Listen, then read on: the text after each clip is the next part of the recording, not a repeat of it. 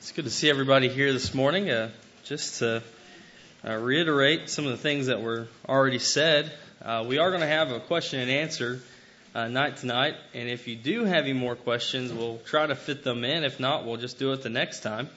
Uh, we've gotten uh, several questions, and um, I'll, I'll, be glad to try to fit them in if we can. I'm thankful that, that we have some very thoughtful questions and, uh, you know, sometimes question and answers has uh, become stump the preacher time. Um, I'll tell you, it's not going to take very much to stump me, so don't, you don't worry about that. Um, but as far as, you know, answering Bible questions, we want to make sure that not only are we teaching the truth, but we're living it.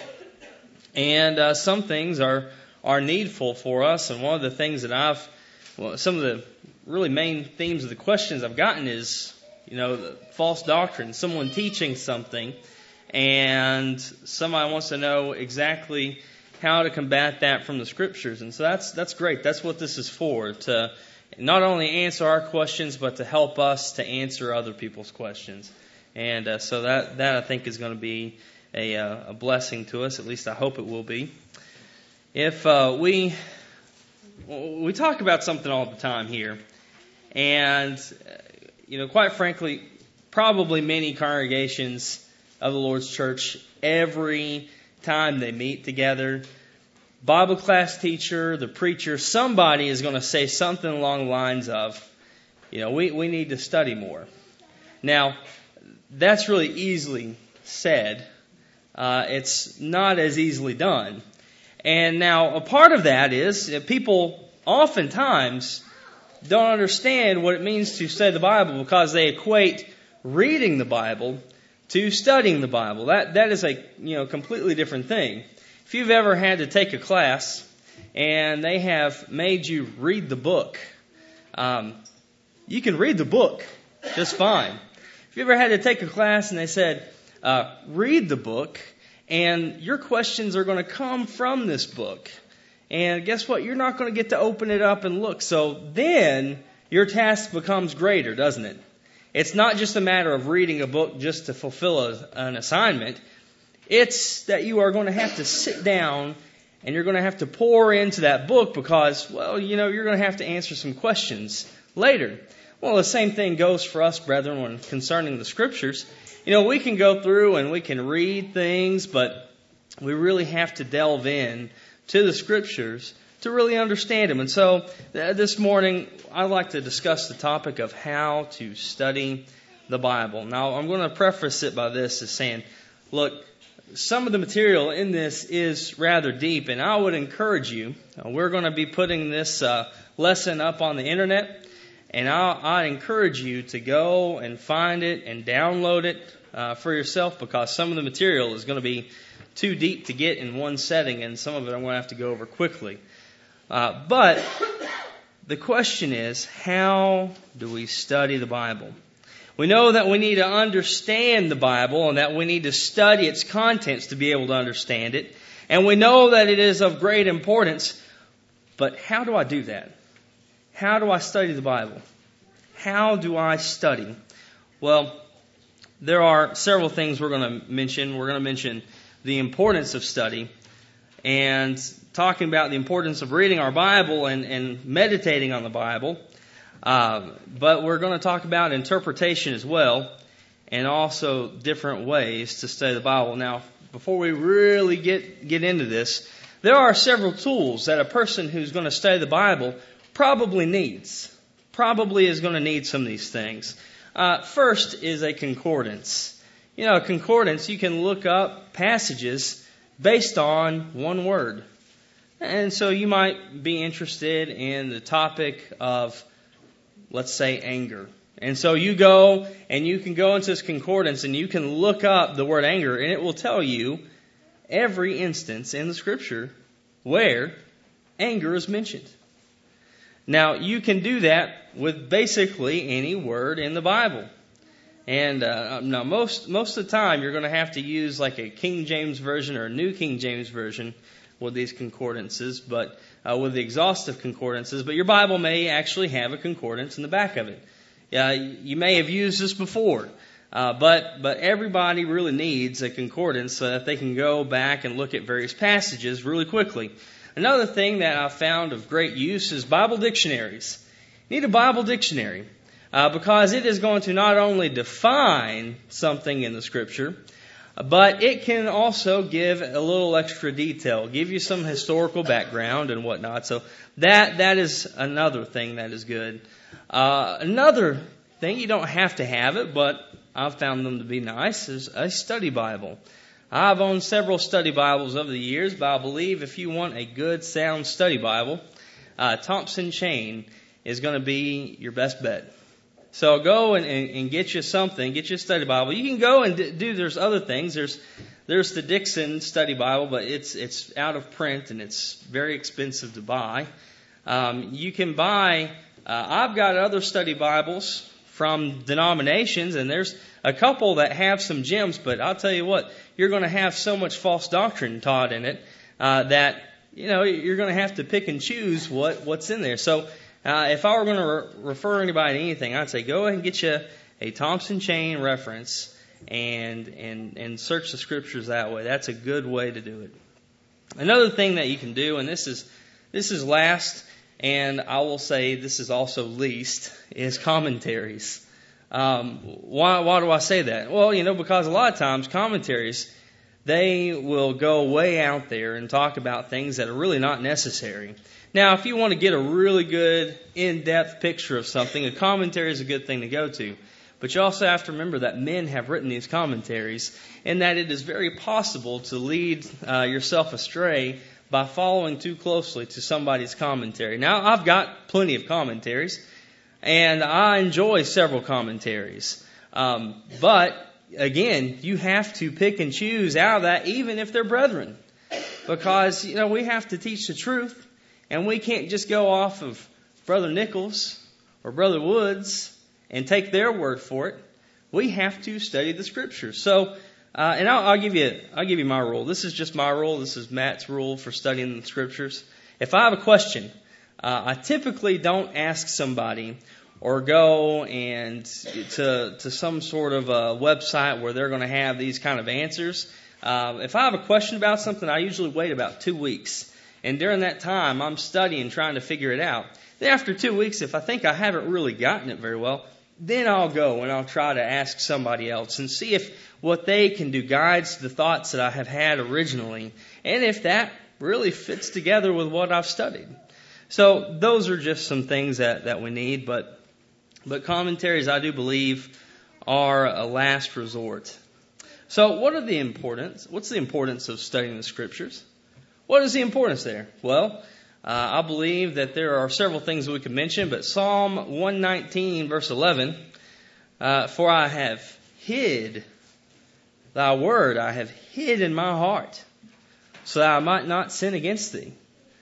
So we need to have the word of God in our hearts so that we are not going to sin against the Lord. You know, we want to make sure that we are doing what's right. And so if we have a knowledge of the scriptures, then, you know, it's going to make us less likely to sin. It really will. And if you don't believe me, then you need to do this.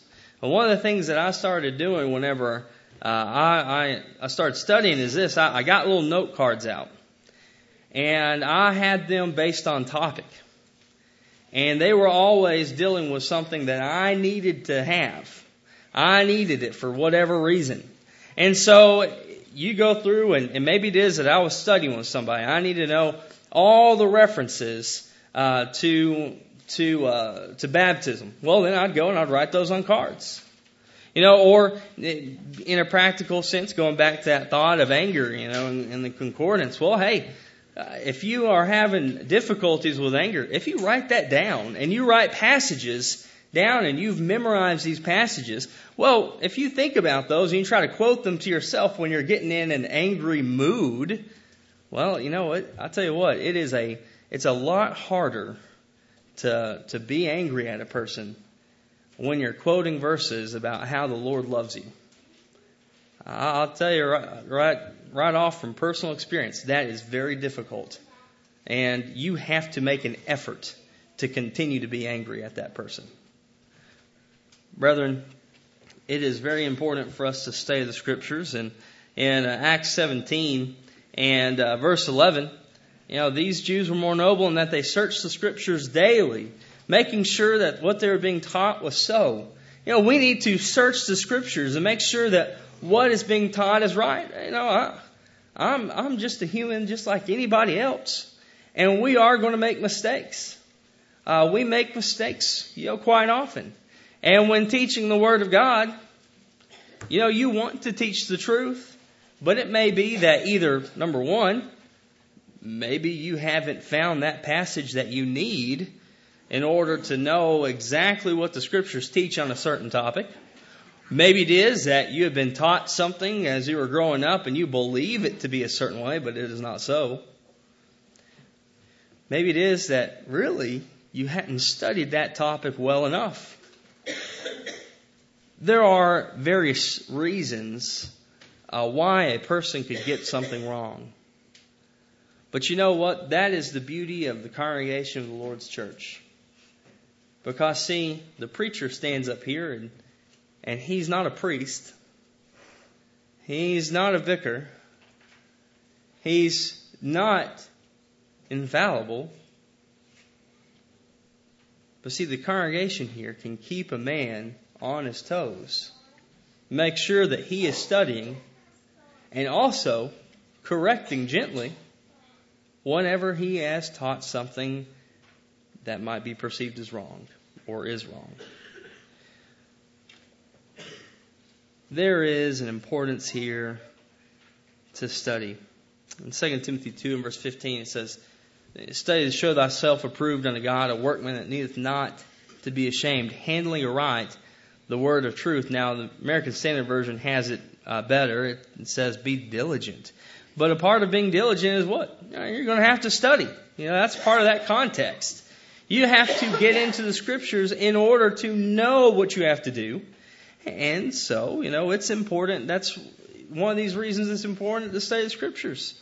Because you are going to have to present, present yourself before God one day. And when you present yourself before God and He questions you on things, or He tells you things that you've done, you can't get up there and say, Well, I didn't know. I didn't know any better.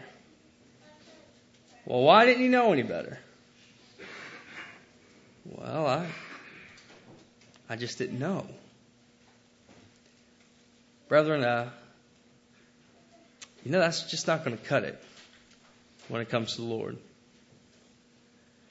We need to study the scriptures. And someone go, well, that's a big book. You know what? I'll tell you what. Uh, why don't you just sometime take your Bible and I want you to take it and I want you to split it right there where the Old Testament and New Testament meet. And I want you to hold the New Testament in one hand and I want you to hold the Old Testament in the other.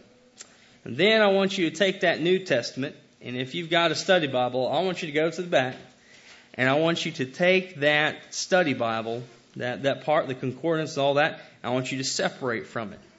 And I want you to see how much of the New Testament makes up the Scriptures.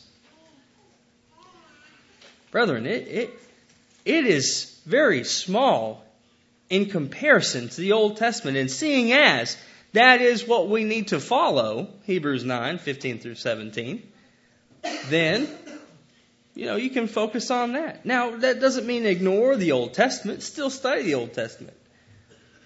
But brethren, it's not that big. I, will tell you this. One time I had a friend that he said, "Hey, let's do something different.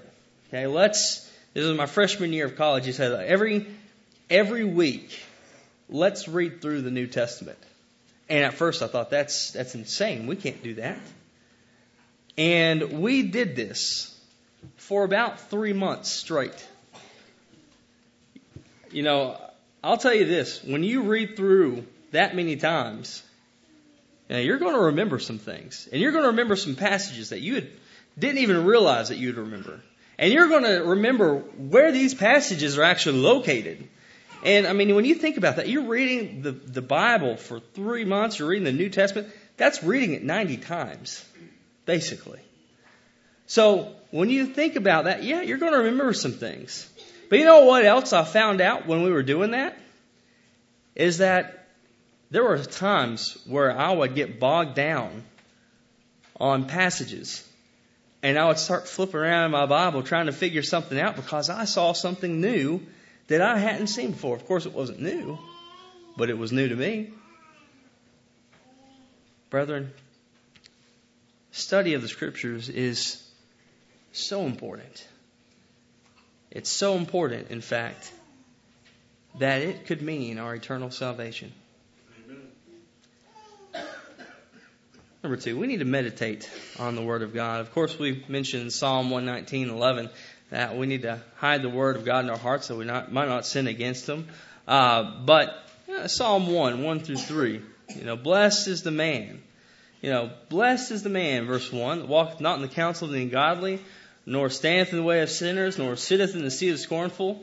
But his delight is in the law of the Lord, and in his law doth he meditate day and night. How, when does he meditate on that law? Day and night. It's not just every now and then. It's not just one of those things, well, hey, I'm going to go worship God now. That's what we're going to do. That's the thing today. No, it's day and night. All the time. All the time, the blessed man is meditating on the Word of God. Next is this interpreting the Scriptures. Oh, man. You, you sit down you study with people, and you see this almost immediately. There, and there are safeguards for this when you're studying, and we'll talk about that some other time. But when you're studying the scriptures and you're sitting down and you're talking to them about the scriptures, they'll say, "Oh, you know, I've heard this. Have you heard this, brethren? Well, that's your interpretation. That's your interpretation. I can't tell you how many times I've heard someone say to me specifically, that is your interpretation. Uh, brethren, we don't have an interpretation. It is not ours. There is a right way to interpret it, and we're either getting it right or we're getting it wrong. There is no other way around it. 2 Peter 1 and verse 20, knowing this first, that no prophecy of scripture is of private interpretation. For no prophecy ever came by the will of man, but men spake from God, being moved by the Holy Spirit. So interpretation is, in, is designed to ascertain the real intention of the writer. What is it that he wanted to say? What is it that was affecting him? What is it that, that needed to be said? Now, I'm going to give you this, and this is why you need to go and download this lesson, or maybe I'll just put this up on the internet or something. Anyway, these are rules of interpretation. There are 15 of them. This comes from the book Elements of, Lo- of Logic uh, by Levi Hedge. Number one, the interpreter of a written document must have a thorough knowledge of the language in which it is written. Now, this is not specifically about the Bible. This is just in general. So, the, don't start freaking out here thinking, well, I've got to go and say the Greek and I've got to say Hebrew. No, no, no, no, no, no. See, there are accurate translations today. There are good translations. And so you can take one of those good translations and you can read that. Now, a part of being able to interpret something is, well, you got to have an understanding of language. And if you are going to un- interpret the scriptures, then guess what you need to know? You need to know simple rules of grammar. You need to know what words mean. And so, in essence, you need to know English. You need to know English to be able to interpret the Bible. Number two, he must possess an intimate acquaintance with the subject of the writing. So, I'll tell you this.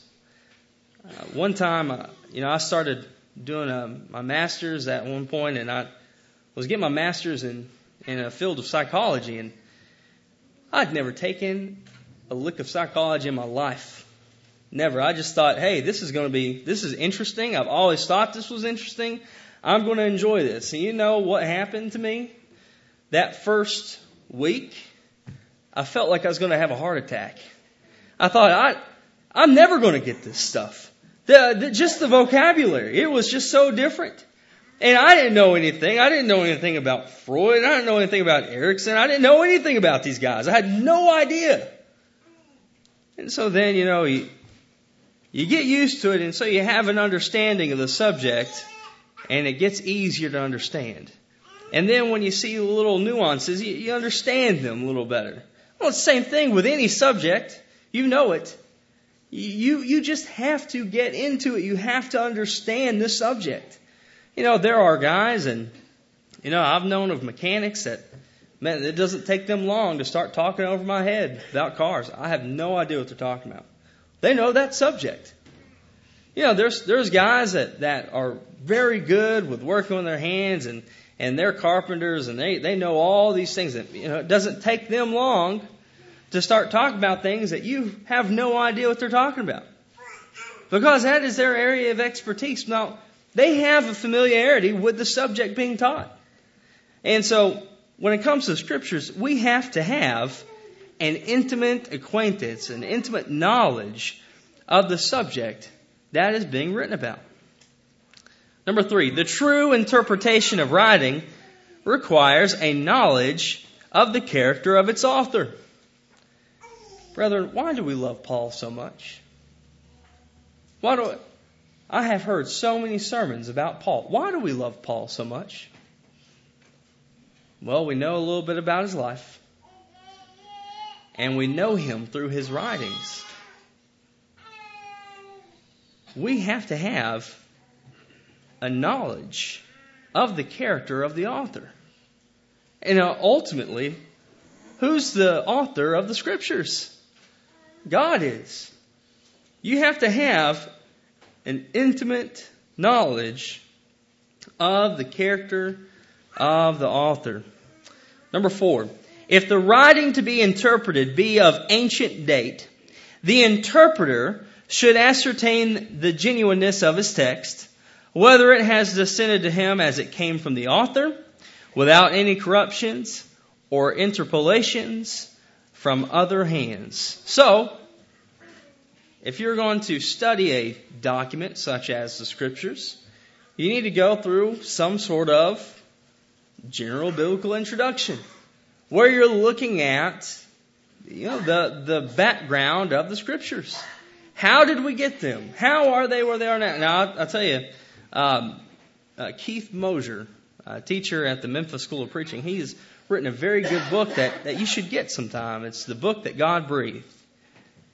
And I've got a copy of it. You're welcome to look at it, but um, it, it, goes through some of these things. Now, if you want to have uh, a better knowledge of, of these things, then that's the book for you.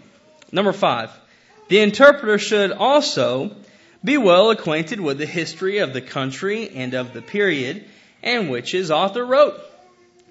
Now, why is that important? Well, I'll tell you why that's important. Uh, I have heard so many people go through and they'll mishandle Romans. Well, you know, Romans does not make a whole lot of sense in the very beginning until you know about the Edict of Claudius that kicked all the Christians out of Rome. And then when that, that the edicts, you know, they only last as long as the person lives. And so once Claudius died, hey, all these people, all these Christians got to come back to Rome. And so when you know that, when you know those things, it makes interpreting it easier. Number six, the mind of the interpreter should be wholly free from all antecedent bias in favor of any system, doctrine, or creed which might influence his judgment in the interpretation he is about to make.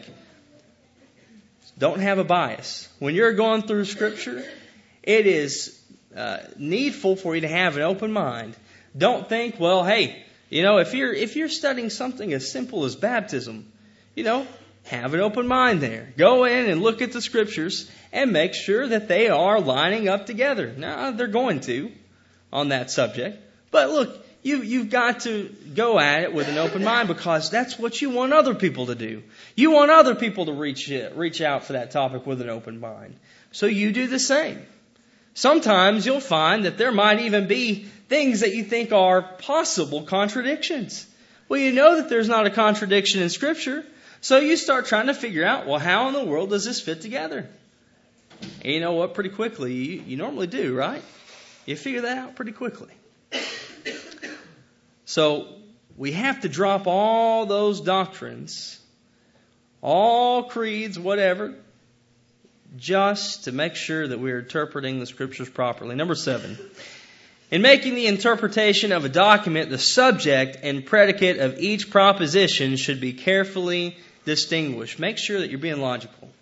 Make sure that everything makes sense and that you're not leaving things out. Number eight. Words which admit uh, uh, of different senses should be taken in their most common and obvious meaning, unless such a construction lead to absurd consequences or be inconsistent with the known intention of the writer. So, if a word is stated, that's what it means, unless the ending of it is absurd. Then it must mean something else. Brethren, um, I'm, I'm going to give you an example of this. People will not normally look at this as absurd, but it is not the proper context. You have people that say, well, you need to call upon the name of the Lord. And what does that mean? What does it mean to call upon the name of the Lord? Oh, they, they think that it means to go out. Some people think that it means to go out and just yell out to the Lord, calling upon His name. Oh, it might be a little ridiculous for us to continuously call upon, continuously call upon the name of the Lord, wouldn't it? Just randomly yelling out the Lord. You know, um, the understanding of scriptures is, is very important. And when we see that in the name of the Lord, you know, that means in the authority of. You know, when we're calling on the name of the Lord, we are looking at His authority. Yeah, it's His authority. So, you know, we need to remember things like that. Uh, verse or, uh, number nine. When any word or expression is, is ambiguous and may consistently, with common use, be taken in different senses, it must be taken in that sense, sense which is agreeable to the subject of which the writer was treating it. So words need to fit. They need to fit together. If they are ambiguous and they have different uses, then it needs to put in a sense that makes the most sense.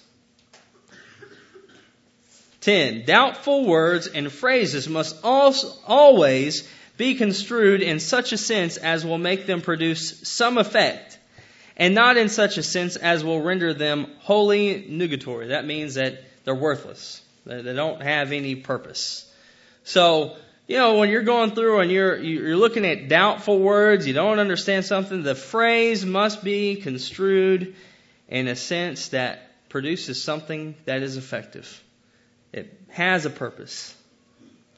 11. Violations of the rules of grammar do not vitiate, that is, soil, a writing in which the sense is distinctly expressed. So, if it makes sense, don't try to use grammar to make it say something else.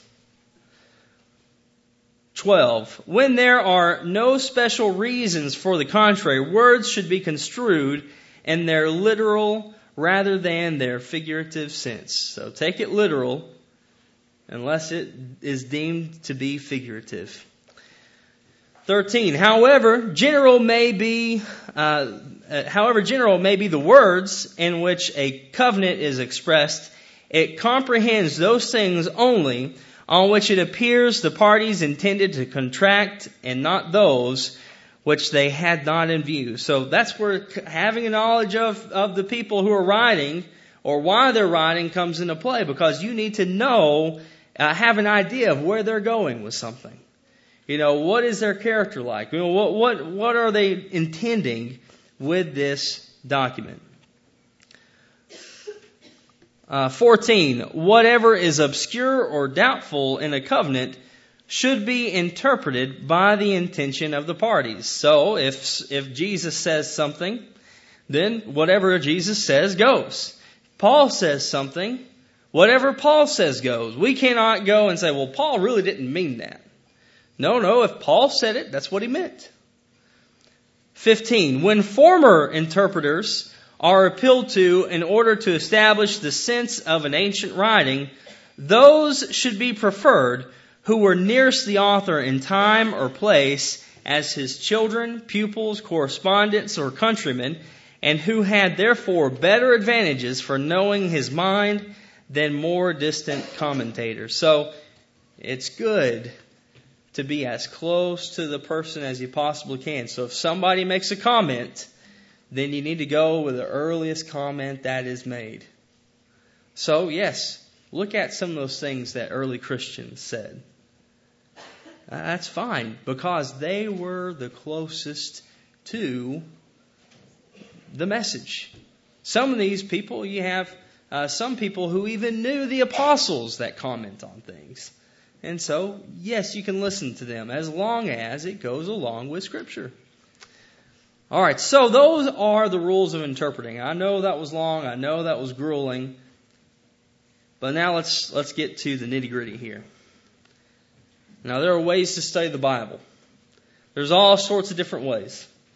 And you don't have to pick a certain way and stick to it.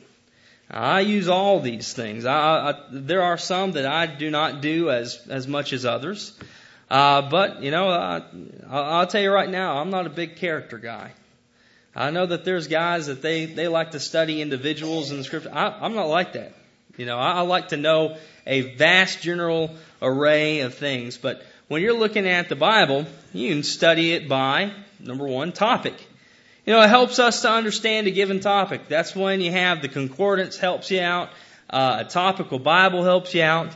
But it is a good, uh, a good idea to look at individual topics uh, so that you know exactly what an individual topic is being talked about. Uh, of course, we just mentioned character studies. Uh, I heard a preacher mention this uh, that if you had an, a good knowledge of 15 to 20 people in the Bible, you're going to have a good knowledge of the Bible. Now, what, what are we talking about? Well, I mean, you think about this. You know Abraham. You know Joseph. You know Isaac. You know um, David. You know Solomon. You, go, you know Jesus. You know Peter. You know Paul. You know, you, you start naming out, you realize that that is covering a majority of the scriptures when you're talking about things like that. Go through, names off some of those prophets. You know, look, look at those people. Those, if you know those people, you are going to have a good knowledge of the scriptures. So if you, you like studying characters, that's good. You know, study something that's broad. Uh, have a good knowledge of the scriptures. Now you can also, as we typically do in Bible class, we study by passage. Uh, just breaking down an individual passage into its various parts and keeping it in the context. Another uh, way that you do this is also by word. You can study the scriptures by word. Sometimes uh, you can go through and you'll find a word and you go, I want to know where this is used and how it's used in every sense. Um, that's a good study, and I'll, I'll, tell you what: if if you want to invest in something, uh, investing in a good Bible software program is good. Now, I, I think that's one of the best things that I've ever done. And I bought a Bible software program called Logos. And you can actually upgrade it as time progresses. But uh, yeah, it's not cheap. I understand that. It starts off, I think, at about four hundred dollars. But it goes up from there, and the amount of knowledge you can you can get your hands on is is more than you can do in a lifetime. I've got thousands of books on on this program that I will never read them all. Uh, but one thing that it does is it indexes every single book in my library by word.